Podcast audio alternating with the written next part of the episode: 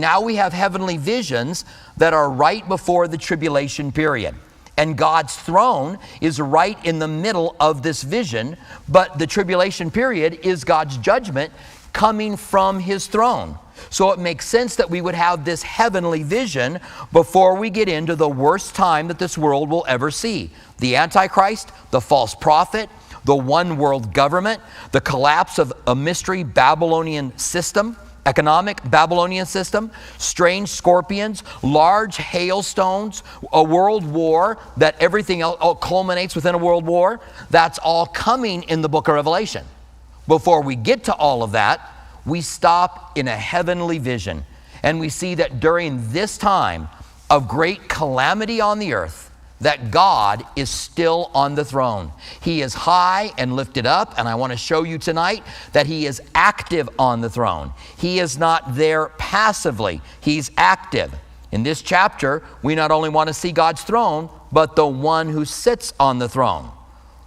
All kinds of things are happening while He's there. And we will start with the throne of God, and then we'll talk about the one who is on the throne, and then we'll see how far we get. I've got us to cover a few more things tonight, but if we have to push them off until later, uh, then we'll do that. So let's start by reading through our text first. I want to go all the way through verse 5, and then we'll come back and see how far we get through it tonight. So it says in verse 1 of chapter 4 in the book of Revelation After these things I looked, and behold, a door standing open in heaven. And the first voice which I heard was like a trumpet speaking with me saying, Come up here, and I will show you things which must take place after this. Immediately, I was in the Spirit. He was empowered, he was baptized by, he was enveloped. Immediately, he was in the Spirit of God. And he says, And behold, a throne. And that must have been something to behold. He's immediately in the Spirit. He's gone up into heaven, and behold, a throne. It is the centerpiece of heaven. Whatever you think of, when you think of heaven, you need to think of the throne as the centerpiece. And when you're reading a book of someone that died or had a dream that they went to heaven, and they're giving you a heavenly description, which, by the way, I'm massively skeptical on, on all of them, all right?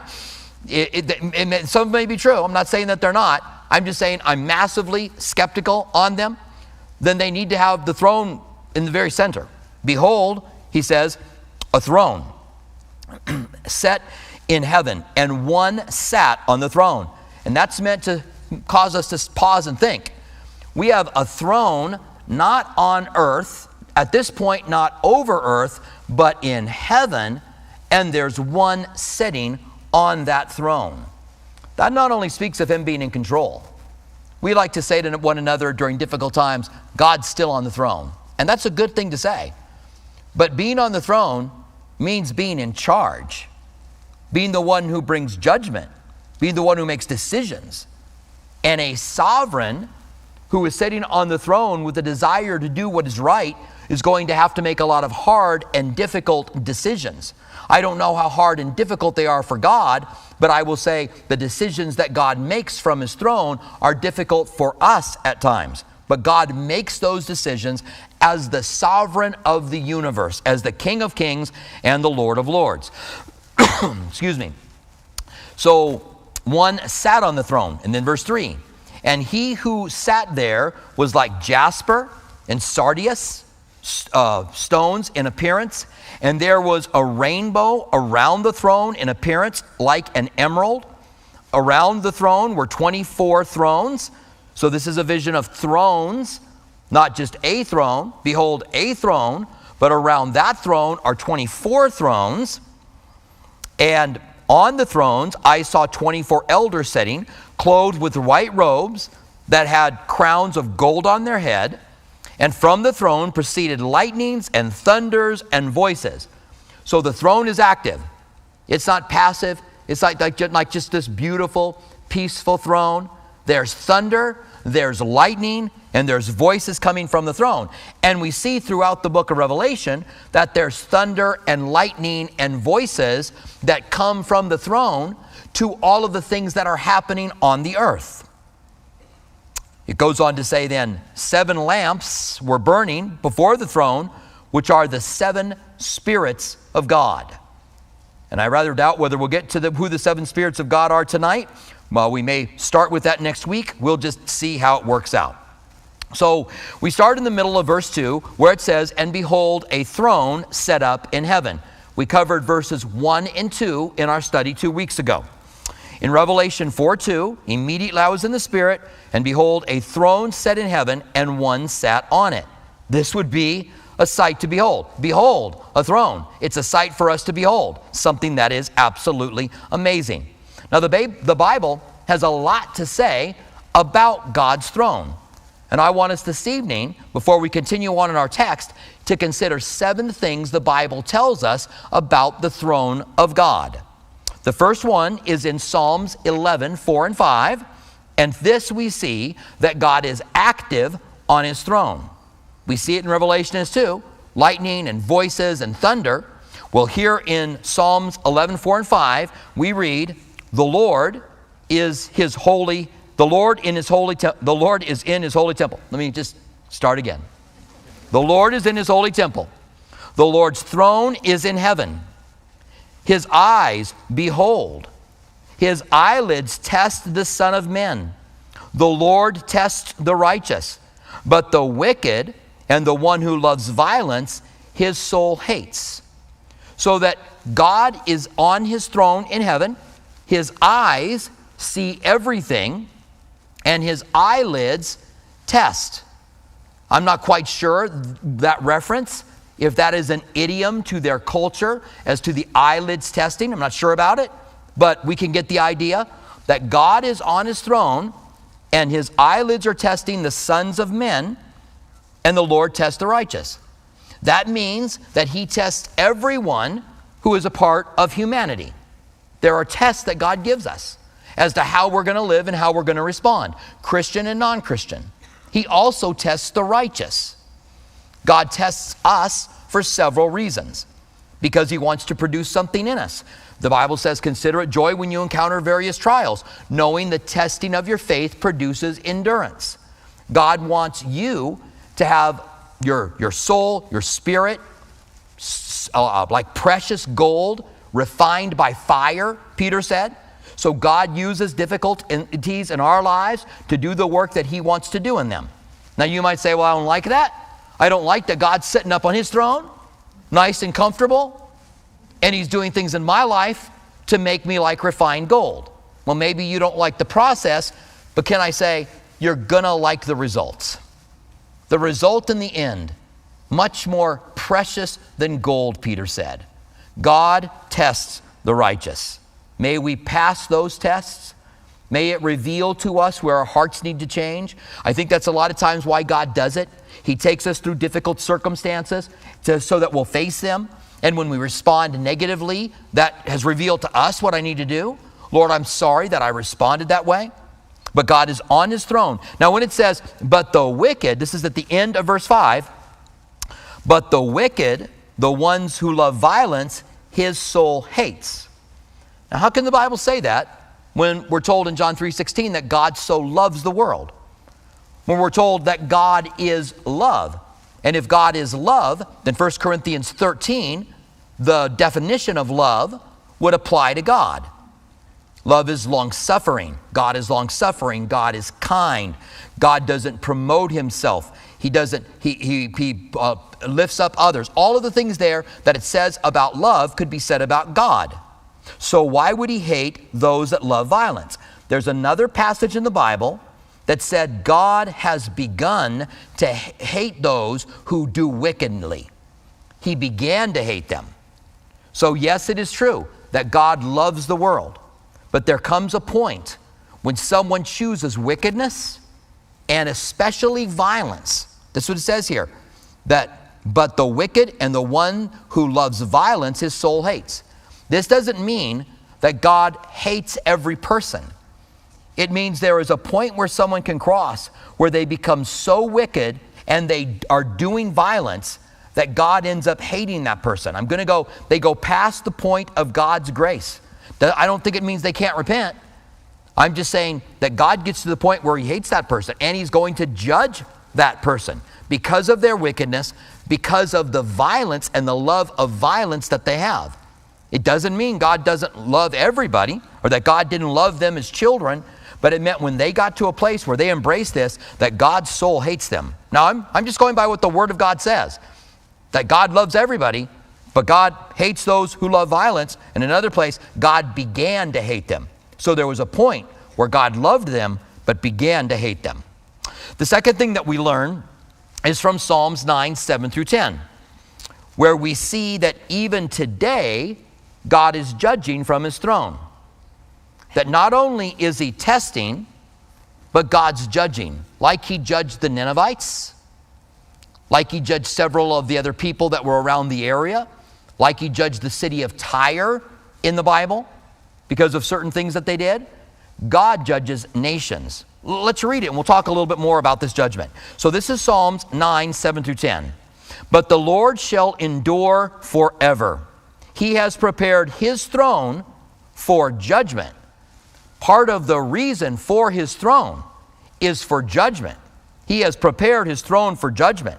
He shall judge the world in righteousness and shall administer judgment for the peoples in uprightness.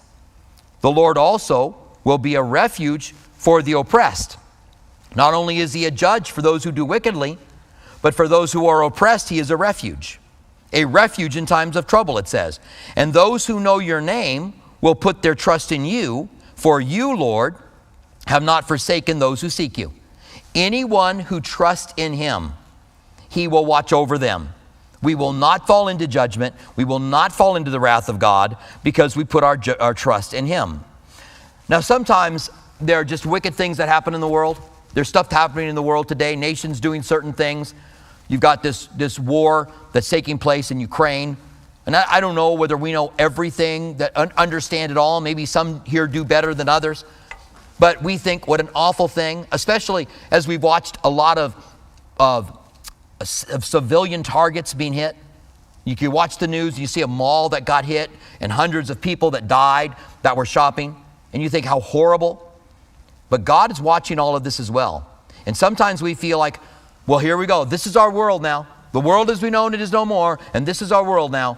But God's on the throne, and God's judging, and God will judge nations.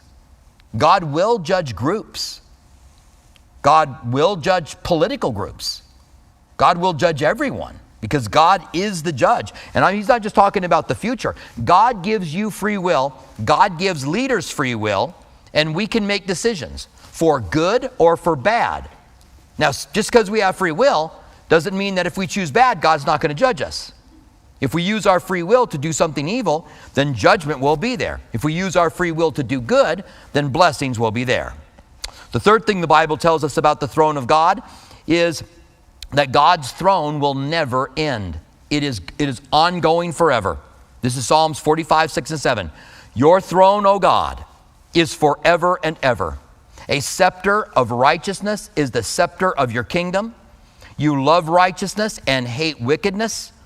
Therefore, God, your God, has anointed you with the oil of gladness more than your companions. Not only is this throne going to endure forever and ever, but Jesus is the same yesterday, today, and forever. He'll never change. Hebrews 4 15 and 16 tell us that we have access to this throne. And that's amazing. There's a throne in heaven, and, and we'll see in a couple of weeks, there are all kinds of angels around the throne. We're going to have a study in a couple weeks where we talk about all the different kinds of angels we find in the Bible and how they are seen up in heaven. So, but we have access. Here's Hebrews 4 15 and 16. For we do not have a high priest who cannot sympathize with our weakness, but was in all points tempted as we are, yet without sin, meaning Jesus knows what you're going through. He knows your temptations because he faced temptations, but he didn't sin. He may have even faced temptation in a greater way than you have because at some point you may give into that sin. But Jesus did not give into it. In that sense, he took the full force of temptation. And then it says, Let us, because of that, let us therefore come boldly to the throne of grace. Not only is it active as a throne of judgment, but it's a place to receive grace, which is undeserved favor. And because we are in Christ, we have access to that throne to receive grace that we may obtain mercy to find grace and help in a time of need. Are you in a time of need? Then go boldly before the throne of God. Know you are approaching the one who sits on that throne, and you can find grace to help in the time of need that you have. The fifth thing that we see is on Isaiah 6 1, the throne of God is high and lifted up. I'm going to read a little bit more of this passage later, but I just want to read you verse 1 for now. In the year that King Uzziah died, I saw the Lord sitting on a throne, high and lifted up, and the train of his robe filled the temple. Picture God's throne. You have to look way up to see it. And the train of God's robe fills the temple. And that would speak of the glory of God something else we're going to take a really close look at in, in this chapter a little bit later on. What is God's glory? What does it mean? What's the Shekinah glory? How does that relate to the glory of creation? We'll talk about those things. But he is high and lifted up, and his train of the robe fills his temple. It speaks of the position that God has. In Isaiah, where we get the mind of Lucifer, of Satan, his name really isn't Lucifer. I hate that I said that. Um, and I'll explain that at some point, all right? Just, just make a note now his name isn't Lucifer. Satan, the devil, the arch enemy, says, I will put my throne as high, uh, uh, uh, aside God's throne on high. He doesn't say above God's throne, but aside God's throne on high. He says, I'm going to be like the Most High. Which is interesting because the serpent, which is the same arch enemy, said to Adam and Eve, You will be like God. He said to himself, I want to be like God. And he wants to put it on high. And to Adam and Eve, or to Adam, uh, to Eve, you will be like God. So it is high and it's lifted up. And there's something important and powerful with that. The sixth thing the Bible tells us about God's throne is that God reigns over the nations from the throne. He's involved in the details of the kings of the earth. Psalms 47, 7, and 8. For God is the king of all of the earth. He is the ultimate sovereign. We talk about God's sovereignty, that God does as He chooses. And I want to say that we believe in God's sovereignty 120%. And God's so sovereign, He could make 120% if He wanted to. But that doesn't mean that God can't give you free will. God can be so sovereign that He gives men free will and can still do His will in the midst of giving men free will. And real free will, by the way, not false free will, but real free will. For God, it says, um, Psalms 47, 7 and 8, for God is the king of the earth, sing praises with understanding. God reigns over the nation, God sits on his holy throne. This is not just God sitting on the throne again and waiting for time of judgment, letting the world unravel in front of him. It's God actually judging the nations today. The idea here is it's active. God is doing it today. And you say, well, why is the world in such shape as it is if God's judging it? God's reigning over the nations. Because sometimes God gives men evil leaders because their heart has been evil. We see that other places within the Bible. And finally, the seventh thing about God's throne is that God oversees the angels from his throne. So God reigns on his throne, determines what he wants to do, and then angels go out and do it. As we'll see in a future study, there's cherubim, there's seraphim, there's messenger angels, there's angels that stand in the presence of God, there's at least one archangel, which is Michael. We'll see all of these different angels, but listen to what it says in Psalms 103, 19, and 21. The Lord has established his throne in heaven and his kingdom over all. Blessed be the Lord, or bless the Lord. You, uh, you his angels who excel in strength, who do his word, heeding his voice of his word, bless the Lord. All you his hosts, you ministers of his, who do his pleasure. So angels are first ministering for God, but Hebrews 1 tells us are they not all ministering spirits sent to minister to those of us that have been given life? Angels minister to us who have been given salvation. Angels came and ministered to Jesus after he was tempted by the devil and had fasted in the wilderness. Angels came and ministered to Jesus while he was in the Garden of Gethsemane. And angels minister to you. When you feel particularly down, when you feel like just kind of depressed and like you don't know if you want to go on, may angels minister to you. May God minister to you by the holy angels that do his bidding because they work alongside of us in the work that we have been called to do. Now, let's take a moment. Those are the seven things the Bible says about God's throne, but let's take a moment to consider a couple other visions of the throne of God in the Bible. This will just help us get a little more information. The first one, and this is the first place you find God's throne in the Bible, and this is in 1 Kings 22 19. It says, Then Micaiah said, Therefore, hear the word of the Lord. I saw the Lord sitting on his throne, and the host of heaven standing by, and his, um, on his right and on his left. In Romans, I mean, excuse me, in Daniel 7, and I think in, uh, in Revelation 4, it says 10,000 and 10,000 angels worship him. 10,000 by t- times 10,000. That's a hundred million. Johnny Cash has this song, the second time I quoted Johnny Cash in two services. Johnny Cash has a song called When the Man Comes Around. It is the last song he ever wrote. If you're a Johnny Cash fan and you've never heard When the Man Comes Around, you need to hear it because it is even prophetic in a sense. He's talking about the end of the world. And at one point, he has the line in his song, a hundred million angels singing. Well, if you know your math, 10,000 times 10,000 is 100 million. So he's singing, he's talking about these angels, a 100 million of them around the throne. What a great number. Now, I said I would read some of this passage, a little more of this passage earlier. This is Isaiah 6, where we saw the throne of God high and lifted up. King Uzziah was a good king. But King Uzziah at some point decided that he wanted to be a priest as well as a king. And so he wandered into the temple to give an offering. And God didn't want the kings to be priests or the priests to be kings. And so God gave him leprosy. And he was, he was cast out as a leper and, and finally died in his leprosy. And Isaiah must have really have been mourning the life of Uzziah, because he was a good king. But all of a sudden, he had this thing that he wanted to do what God didn't want him to do. And so when it says, in the year King Uzziah died, all of a sudden we might see that Isaiah may be feeling down himself. He says, In the year King Uzziah died, I saw the Lord sitting high on the throne, high and lifted up, and the train of his robe filled the temple. Above it stood seraphim, each having six wings, two that covered his face, with two that covered his feet, and with two he flew. And one cried to another and said, Holy, holy, holy, the Lord of hosts.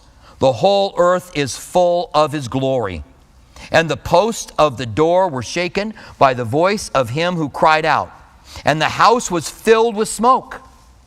So I said, Woe is me, for I am undone, because I am a man of unclean lips, and I dwell in the midst of a people of unclean lips. For my eyes have seen the King, the Lord of hosts. Then one of the seraphim flew to me, having in his hand a live coal, which he had taken from the altar for, uh, with the tongs of the altar, and touched my mouth with it and said, Behold, this has touched your lips, your iniquity is taken away, your sin is purged. An altar is where a sacrifice is made. So there is an altar in heaven, and one of these seraphim, when Isaiah saw God on his throne, there's something, if you and I can really see God on his throne, there's something about that that will reveal more about us and our need. I saw God high and lifted up, and I said, Woe am I, for I am undone, for I am a man of unclean lips. The better we see God, the more we see our own need, and God forgives. God meets the requirements to forgive us. And we see that laid out as Isaiah had this vision of the throne room. There's another picture of the throne in Daniel chapter 7. This is my favorite. My second favorite would be Ezekiel because there's a there's a chariot, but there's a there, it's a chariot throne. There's a throne of God with wheels. And we'll cover that later on. But here it says, uh, verse Daniel chapter, se- uh, Daniel chapter 7, verses 9 and 10. I watched till thrones were put in place, and the Ancient of Days was seated. Now here's Daniel seeing a vision, and he sees a thrones put in place. Notice that they are thrones put in place. So there's thrones. Just like in Revelation chapter 4, that there's a vision of thrones, right? There's one throne and then 24 thrones around them. So now Daniel sees thrones. I watched till thrones were put in place, and the Ancient of Days was seated. The Ancient of Days is the Father. There's no mistaking that. Ancient of Days was seated. His garment was white as snow, and the hair of his head was pure wool. His throne was a fiery flame, its wheels a burning fire, and a fiery stream issued forth from before him.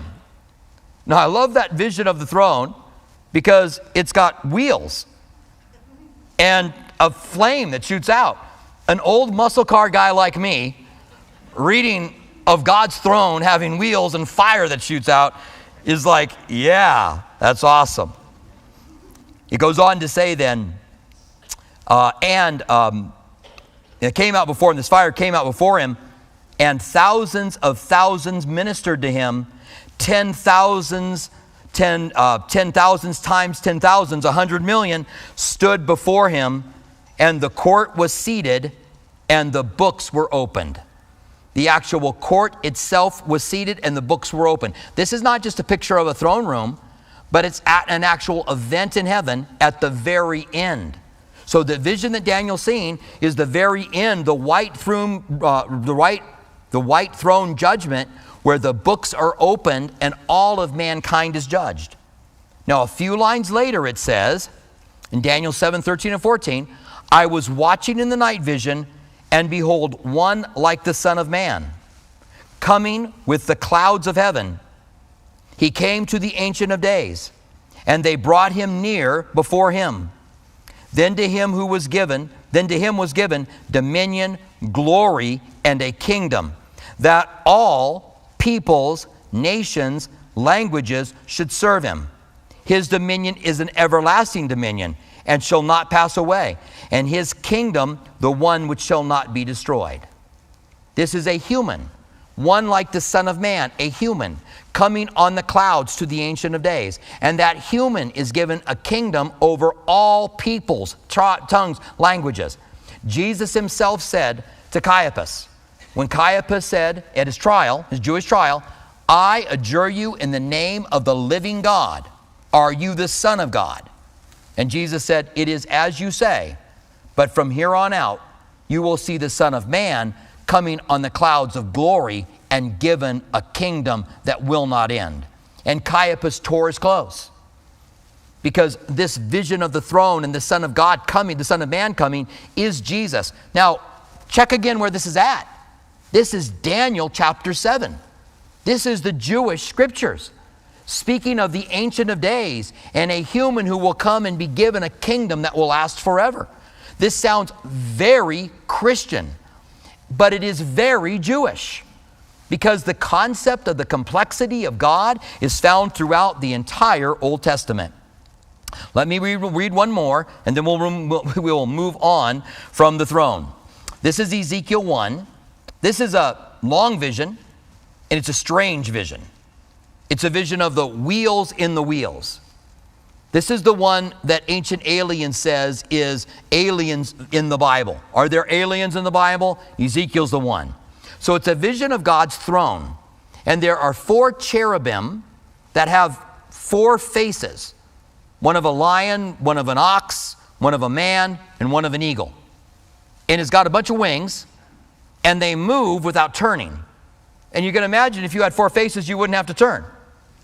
Just whatever direction I wanted to go in, there I'd go, you know, because I have faces that head in that direction. So they would go and they wouldn't turn when they went. And there were wheels within wheels that had eyes all around.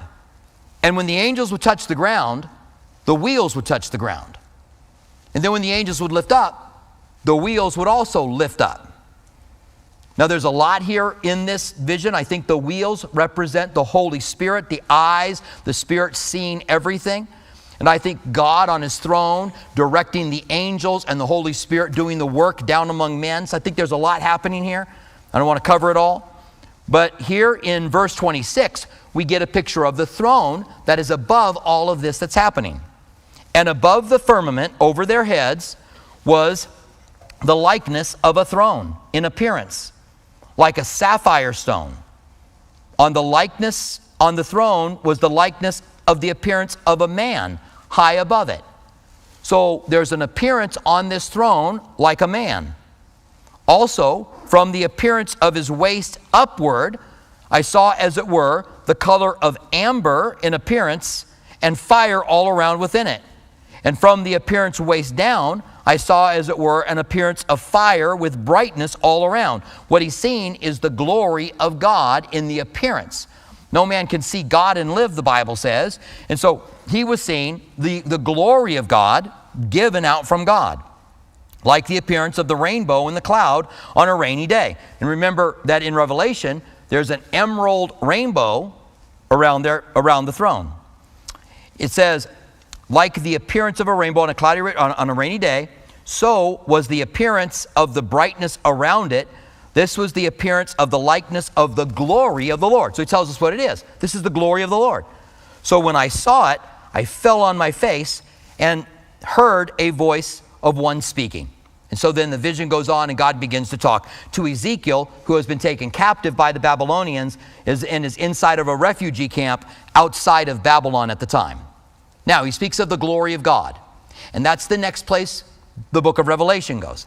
I see and behold a throne. And so now we've learned all about that throne, but let's take a look at the one who sits on the throne. It's very much like this account in Ezekiel. And he who sat on the throne was like jasper and sardius, stone in appearance. So it's like these two kinds of stones. And there was a rainbow around the throne in appearance like an emerald. Now, sardis is the first stone that is on the breastplate of the high priest. So sardis is mentioned second here, but the high priest had 12 stones that were on his breastplate. The first stone that was on it was sardis. The last stone that is on the breastplate is jasper. So here you have Israel represented on the breastplate of the high priest with these 12 stones, and he talks about seeing the appearance of the first and the last stone on top of the throne. So this would be a reference to the God of Israel. Now, Exodus 28 20 says, and this is the fourth row, and the fourth row of beryl and onyx and jasper, and they shall be set in gold settings. Now, let's talk a little bit about something that I, I learned here a little while ago. There is something called isotropic and anisotropic stones. These are two different kinds of stones, and if you're interested in looking up the definitions, you can do that. It's complicated, and I'm not going to take time to go into it now because I would bore myself to tears as well as you. But an, anis- an anisotropic stone, if you look at it with pure light, and this is according to David Pawson, P A W S O N, if you want to look this up. He was a late pastor and evangelist, and he says that like a laser, if you look at these stones and isotropic in a laser, that they look different than isotropic. And if you take a polarized, which they didn't have in their day, right? If you take a polarized lens, you know that that cuts out glare because you're, it's, it's like it's cutting out the angles. You're not getting sunlight from all of the different angles. You're getting a straighter sight, and that's how a polarized lens cuts out angles. And if you double polarize anisotropic jewels. You cut them thinly, you put them under a microscope, and then you put on a polarized lens that is from both angles. Then anisotropic jewels, according to him, show up in rainbow colors. Un, the isotropic stones, like diamonds and rubies, uh, garnets, do not show up with any color. You put them under the, the microscope, you put the cross hatching polarized lens over it, and you look at them and they are clear or they are black, they're dark. It's interesting that none of these jewels are said to be jewels of heaven. And that in Jerusalem, all 12 of the stones that are mentioned, on the stones on the breastplate, some of them are isotropic, here on earth. But in Jerusalem, Jerusalem is made, the whole city, the New Jerusalem is made out of 12 stones. And all of those, those 12 stones are, are anistropic stones. Now, did, is this evidence? This is what, what um, David Pawson says, is that this is evidence that the Bible is inspired. Because how could anybody know that these 12 stones in their day, they had no idea of pure light like a laser, they had no idea of polarized light. How did, would they have known, been able to tell? So that if these stones indeed are what he says they are, heaven is going to be incredible, made out of these stones. Imagine the glory of God shining all around the city of Jerusalem through all of these stones that give off all of these different colors that are more intense and more bright when they are looked at. Now, again, you can kind of take this, this isn't scripture, right? This is something that's been found and you can look into it. And I took some time to look into it, all right? I'm not saying it's gospel. I'm not saying it's evidence for the inspiration of the Bible. I think there's more evidence, different evidence for the inspiration of the Bible. I just find it interesting that these stones that, that define God and, the, and New Jerusalem are ones that shine in a super bright way. Listen to what Revelation 21 23 says. It says that God's glory actually illuminates the New Jerusalem. The city had no need of the sun or moon to shine, for the glory of God illuminated, and the Lamb is his light.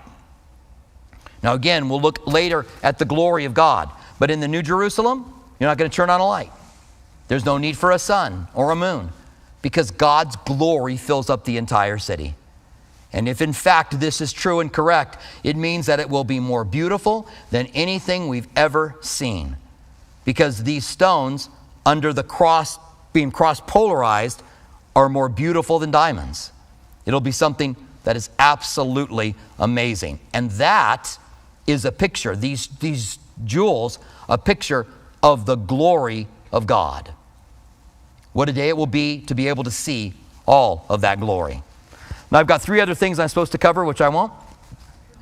But in closing, let's say this God's on his throne, and it is high and lifted up. And God is providing for the needy and judging the wicked, and judging the nations, and, and moving in his people, and testing the righteous, and hating the wicked and those who love violence all from his throne. When we say God is in control, he's on his throne, we really mean it. God is in control, and God is on his throne. God's throne is a place of judgment and grace. If you are not right with God, get right with God. Go so you can have access to the throne of God for grace to help in a time of need. Finally, the one sitting on the throne is more glorious than we can ever imagine beyond, I think, what we can see. I think our eyes can't see. I'm colorblind. And from time to time, I'm green red colorblind. From time to time, my wife will say, Look how beautiful the mountains are. They're pink. And I'm like, They look gray to me. I can, it looks like a little illuminated gray, but it looks gray to me. And inevitably, she'll say, It's going to blow your mind when you get to heaven. When I get to heaven, imagine not just seeing the regular colors of the earth, but all of the colors of heaven. The glory of God will absolutely blow me away, will blow you away as well. And we can't wait to see God in all of His glory. And remember, the whole earth is full of His glory. So we are seeing all kinds of things that speak of His glory when we look at nature. How amazing that is. Stand with me, would you? And let's pray together. Father, thank you that we can take time today to learn about your throne and what the Bible says about the throne of God. Lord, we see the throne set up. We see the Ancient of Days. We see the Son of Man given a kingdom. We see you judging the nations from your throne and giving grace to the needy from your throne. You are active. You are not passively on your throne, letting things happen down here on earth. You're even testing us from your throne. And may we not grow weary when you test us. Thank you for the revelation that we find within the book of Revelation, for the throne and the one who sits on the throne. We thank you for this.